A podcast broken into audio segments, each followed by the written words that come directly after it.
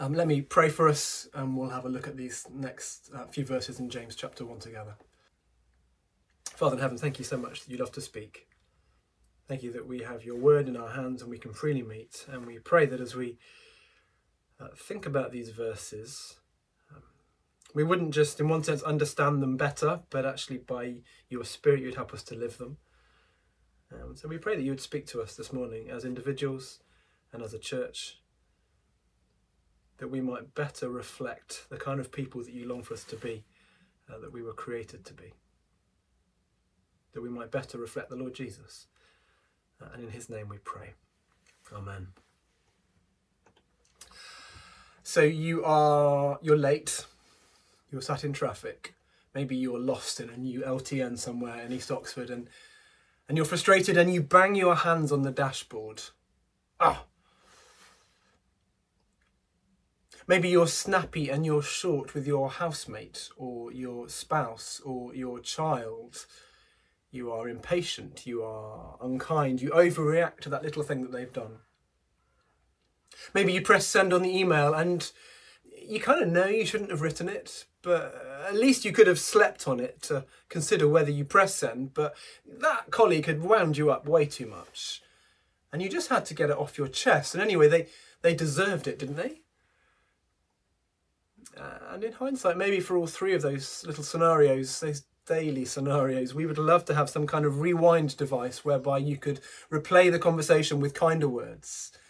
You could replay your reaction with less hitting the car in a grump. But, but sadly, those rewind devices only really exist in science fiction.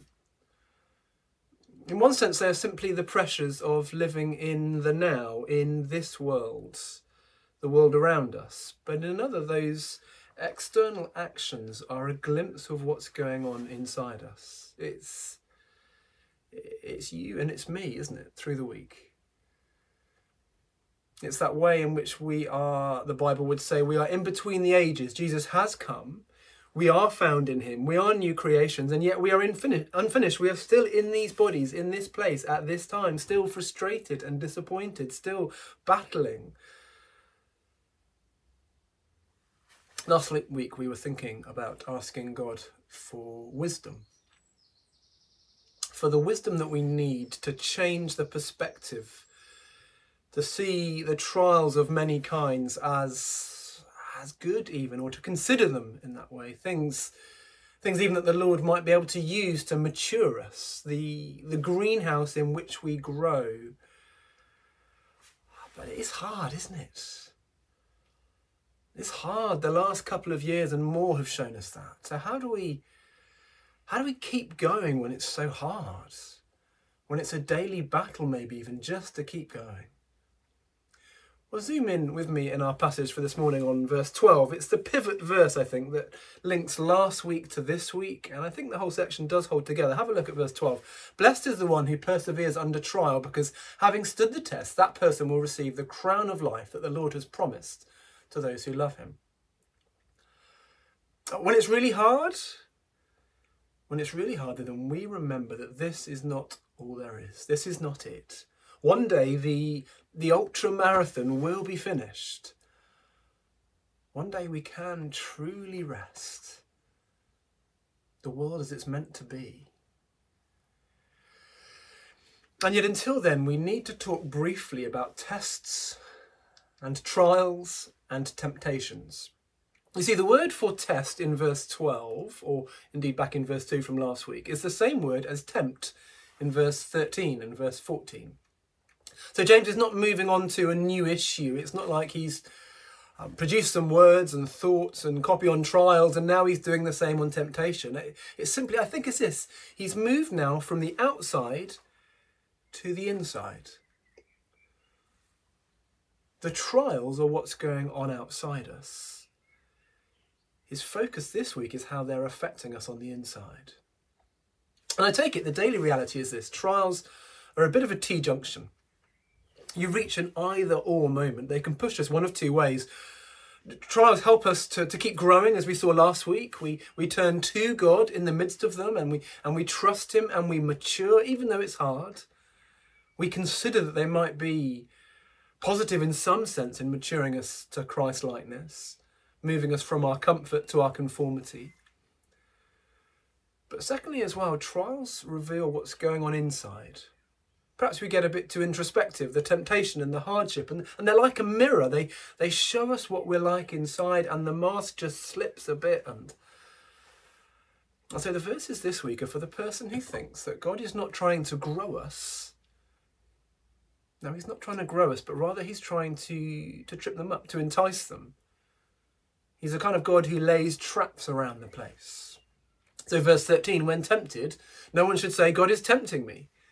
For God cannot be tempted by evil, nor does he tempt anyone. Of course, the story of the Bible ever since Genesis 3 really is that we have been in the business of pointing the finger elsewhere. It's, it's never our fault, is it? So Adam tries in the masterful move to, to blame both Eve and God because he made Eve. This woman you put here with me, he says. I wonder if it's even more common now because society wrestles with whether humanity is is at root largely good but with a bit of bad in there, or, or largely bad but with a bit of good in there. And you see, if we are largely good with a bit of bad, which I think is kind of the majority view, at least in the West, then there's always a reason for our response. We're not culpable. You know how it goes. I'm sorry I got angry with you yesterday. I just didn't sleep very well last night. Or I've not eaten enough, or I'm anxious about work at the moment. I've just got things got going on. I had a difficult conversation with a friend. My my parents used to get angry with me. I had a teacher who just used to yell at me, and I just found that, that that's affected me. You you just wind me up. You just press all my buttons. I can't help it. Excuses. I can keep them coming. They're well practiced. Now, of course, we need to be careful. Those things can be a massive influence. Of course, our brains can get rewired in a sense. Neural pathways are laid down and we can react in particular ways through conditioning. And, and yeah, I think even with that in mind, as we'll see from James, they might be they might be reasons, but they are not excuses. Now, James wants us to see um, truth this morning. And it's the truth about two really important things. The first one, number one, see the horrible depths of your sin. Let's go back to verse 13 again. Verse 13 If you're tempted, no one should say, God is tempting me. Did you see it? That's not what it says. It's not if you're tempted, it's when. It's when you're tempted, not if. If you're it's not if you're a bit of a lame Christian struggling to be faithful and struggling with life. No, no, James expects us, he expects you and me to experience temptation when you're tempted. Perhaps there'll be seasons of it and we'll be particularly aware of it, but maybe more concerning, there'll be seasons when we're not so much aware of it. When we're just going with the flow, when we're just blending in and sleepwalking through life and not even noticing what we're doing and what we're not doing and temptation will be with us. Friends, we need, need not be surprised about that, but we need to understand it. You see, when tempted, no one should say, God is tempting me, for God cannot be tempted by evil, nor does he tempt anyone. The Bible would say that nothing in God is drawn to or attracted by evil. He, he hates it.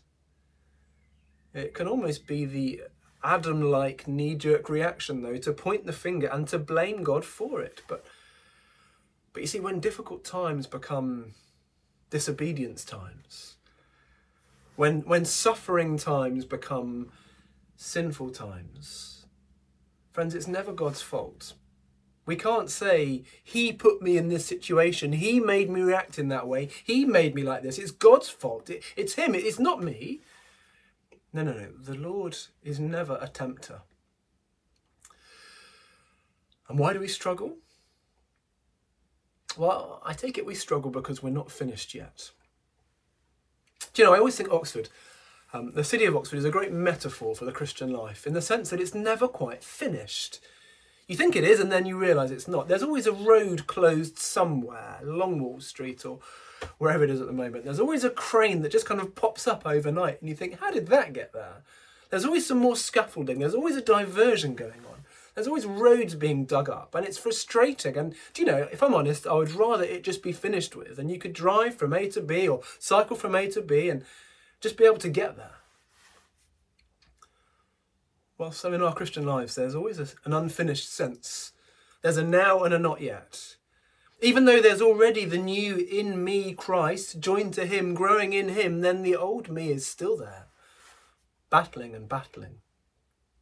And so it's not God who entices me. I can't point the finger there. That's that's not what God is like. It's not God, it's my own evil desires, says James. Now there's an illustration um, sometimes used uh, to help us understand this. I have in my hands here a bottle of water. Bottle of Sprite. It's not Sprite, it's water. I'm going to squish it, and what is going to happen? It's going to happen? Well, water will come out. Oh, hopefully no wires are ruined there. Um, why did water come out? Water came out in part because I squished it.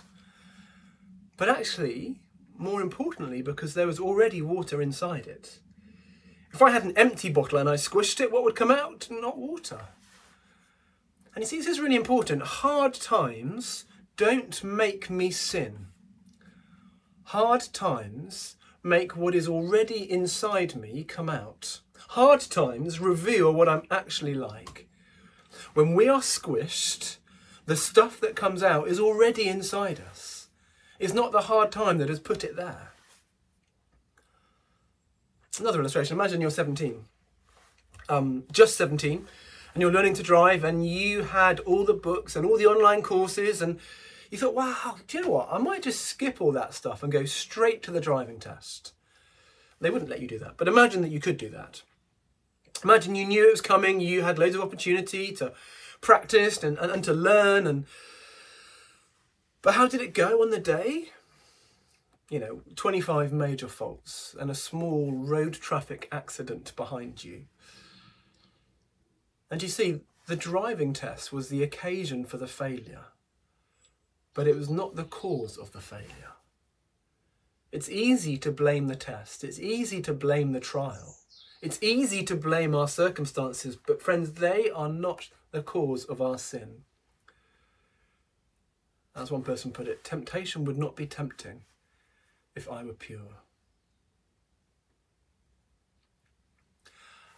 I don't know how this pans out for you, we're all like it. We're all on the spectrum. I'm not just pointing the finger. I'm pointing it at myself as well. I, I think there's a type of person though, and it's a bit of a straw man, but maybe the Pharisee type person that Jesus encountered um, in the Gospels so often, and for whom, for them, it is never their fault. The finger is always pointed away from them, and they struggle to accept any kind of culpability when they get stuff wrong. Maybe you've worked with them. Maybe you know them well. Maybe you are them. They're often the kind of people who struggle to apologise. Often the kind of people who who struggle to take any re- responsibility for what they've done. And yet, look at verse 15, it really matters. Then, then after desire has conceived, it gives birth to sin, and sin, when it's full grown, gives birth to death. And you notice there, you've got two births in verse 15. You've got firstly a, a birth from desire to sin, and then, secondly, a birth from sin to death. So the first one, the birth from desire to sin, it's the it's that desire inside that's nurtured and fed upon and cultivated in, in hearts and minds, and then bit by bit it's acted upon and it's born. Something that sort of started on the inside and then grew and grew and ended up on the outside. It's the idea that should be dismissed, but instead, we just flirt around with it in our heads and our hearts for a bit. And finally, well, it's not so bad, is it? And we give in. And look, it grows up. It doesn't stop where we want it to, but rather it, it develops and becomes full grown. So, this second birth, sin, gives birth to death. He reminds us of where sin ultimately ends up. It promises life. It promises life. But just as with the fruit back in the garden, ends up in death. So desire leads to sin, and sin leads to death. This, this really matters. We, we can't just afford to minimize it, to ignore it. It's something we must wrestle with and deal with. We must pray through and talk about. There's a story sometimes told of um, a hunter named Perembi. Uh, he's searching for a leopard to kill, and leopard skins are worth many cows at the marketplace. And a, and a leopard is found, and it's successfully killed. It was a mother, a mother leopard, and its baby is nearby. A cute little, little leopard, leopard cub. So Parembi takes this little baby home as a pet for his children, but the village chief says to Parembi, no, no, no, no. Little leopards become big leopards, and big leopards kill Of course, Parembi ignores the advice, saying that they will teach this leopard differently. This will be a different leopard. They bring it up on milk and other stuff, and, and the leopard grows into an adult, and it's and it's kind to the children until until one day it licks a wound, and it tastes blood. And then its true nature becomes clear, and it, it kills the child, and and it slays Parembi too and you see little leopards become big leopards, and big leopards kill. Little sins grow and grow and grow inside us and end up devouring us. And we think they're fine and we think they're cute and we think it'll be okay. But it turns out it's not. I don't know what it is for you. I don't know what little sins uh, are in danger of growing. Little things that you think maybe are cute and okay and you've got it under control and it'll all be fine and it's not going to affect you in that way and and yet they end up taking on a life of their own. Maybe it's to do with other people. Maybe it's a kind of judgmentalism inside that that you sort of nurture but it's growing and it's growing and you're kind of aware of that maybe it's stuff to do with money or possessions or the things that we seek to hoard and own and gather around us Maybe it's the things that we watch or the things that we consume. And we think they're under control when it doesn't really matter that much and it's fine, thank you. And yet, and yet you see little leopards become big leopards and big leopards kill. And James isn't wanting to sort of send us on a guilt trip here. He uh, says this kind of stuff because he cares. It's hard to hear, though, isn't it, when we are confronted by the reality of what's going on inside? Strikes me it's rather like one of those um posh kind of backlit mirrors that you see sometimes in expensive hotels and suddenly you realize or at least i do that you've all these kind of blemishes and abnormalities on your face that you didn't really realize were there before. And so sometimes chapters like this just show us what we're really like and we need to know I think he concludes the section in verse 16. Um, our NIVs don't make it quite that clear, but verse 16 don't be deceived, my brothers, my dear brothers and sisters. Um, it's interesting, in chapter 1, James is really keen that we are not deceived right the way through. You get it in verse 16. Um, you get it perhaps more famously in verse 22 in, being, in being those who merely listen to the word. Do you remember? Do not merely listen to the word and so deceive yourselves, do what it says. And then again, deception comes up in verse 26 for those who don't keep a tight rein on their tongues. It's, it's self deception, verse 16, that makes us so quick to blame God and so quick to excuse ourselves. And yet, what he'll do for the rest of the uh, for the rest of our verses for this morning, at least, will be to show us how good God is. So, our second point then see the beautiful goodness of God see the beautiful goodness of God. Let me read again from verse 17. Every good and perfect gift is from above, coming down from the Father of the heavenly lights, who does not change like shifting shadows. He chose to give us birth through the word of truth that we might be a kind of first fruits of all he created. I've got three, uh, three cuz for you as James expands upon what God is like. And the first ka is creator. Number one, then creator. Every good and perfect gift is from above, coming down from the Father of the heavenly lights. There's this beautiful juxtaposition here. Our God, he says, is the Father of the heavenly lights. That's picturing him as the one who made it all, the creator God who's high and lofty and powerful and magnificent. We're, we're not just a big accident.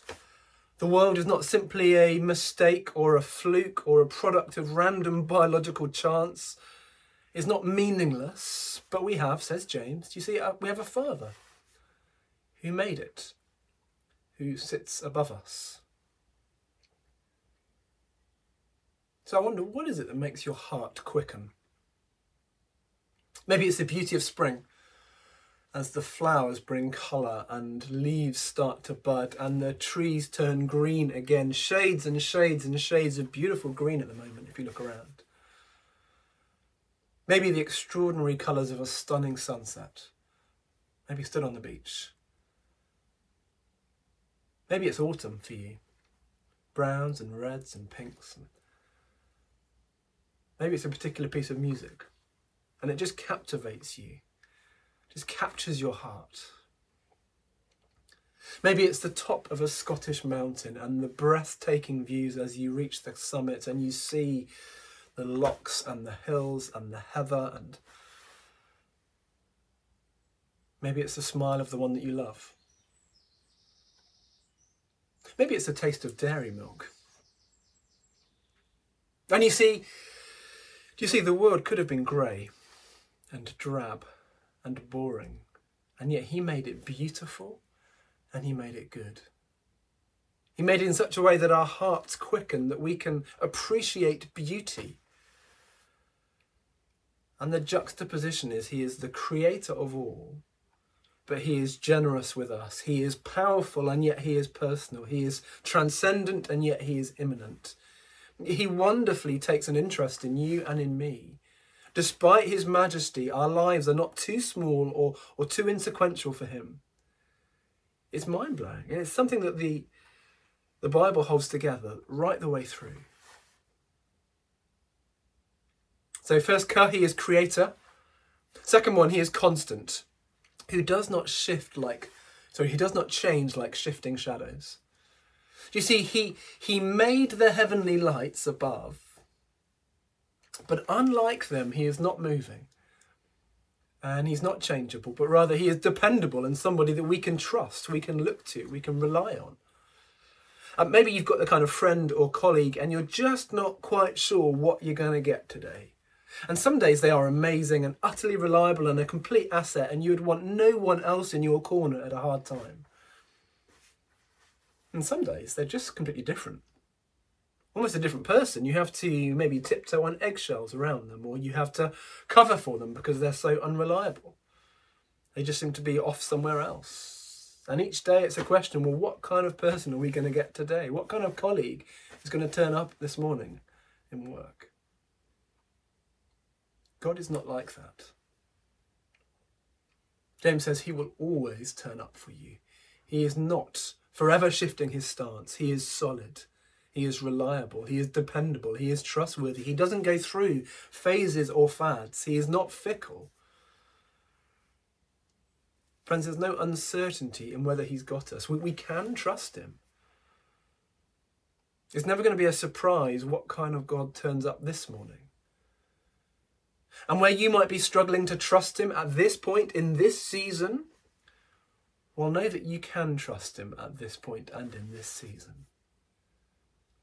So first ka, creator, second ka, constant, my third ka, sorry, he's kind. He's kind. Verse 18, he chose to give us birth through the word of truth that we might be a kind of first fruits of all he created. It's another birth. It's another birth again, not verse 15, the birth of desire to sin or the birth of sin to death. It's a new birth that, that breaks the cycle through the word of the gospel, that we might be the first fruits, the promise of more to come. You and I, as believers, are new creations. Friends, God is not going to try and trip us up. He's not going to try and trip you up. He has rescued us, He has transformed us. He is kind. He, he chose us himself. He has changed us by his word. And rather than it being a, a birth that leads to death, instead it's a birth that leads to life. It's a birth that's just the beginning of all that is to come. That's the kind of God he is. Friends, life is hard for many of us at the moment. But can I urge you, don't turn away from him. Don't blame him in the midst of the hardships. Don't say that he is tempting you or that it's his fault. No, no, turn to him and ask for his help. Use, use this trial that you're going through to grow closer to him and that you might keep going in him. And as you turn to him and you ask him for help, know how amazing he is. Remember, he is the creator who is generous. He is the one who is constant and trustworthy, and he is kind and generous. He is gracious. Let's pray.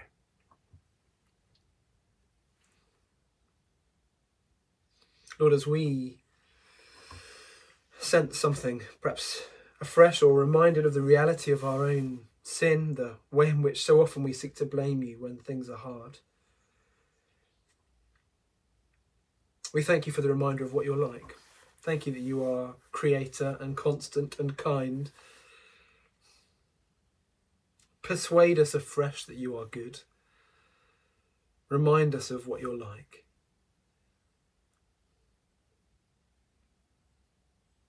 And as we come to terms with um, our imperfections, our lack of conformity to Christ, we thank you that you are gracious and forgiving and patient. Thank you that as we take the Lord's Supper in a bit, we will uh, tangibly experience something of your kindness to us and your graciousness as we remember your the body of your son broken for us and his blood shed for us. Thank you that you're generous and gracious even for people like us, people unfinished. In Jesus' name we pray. Amen.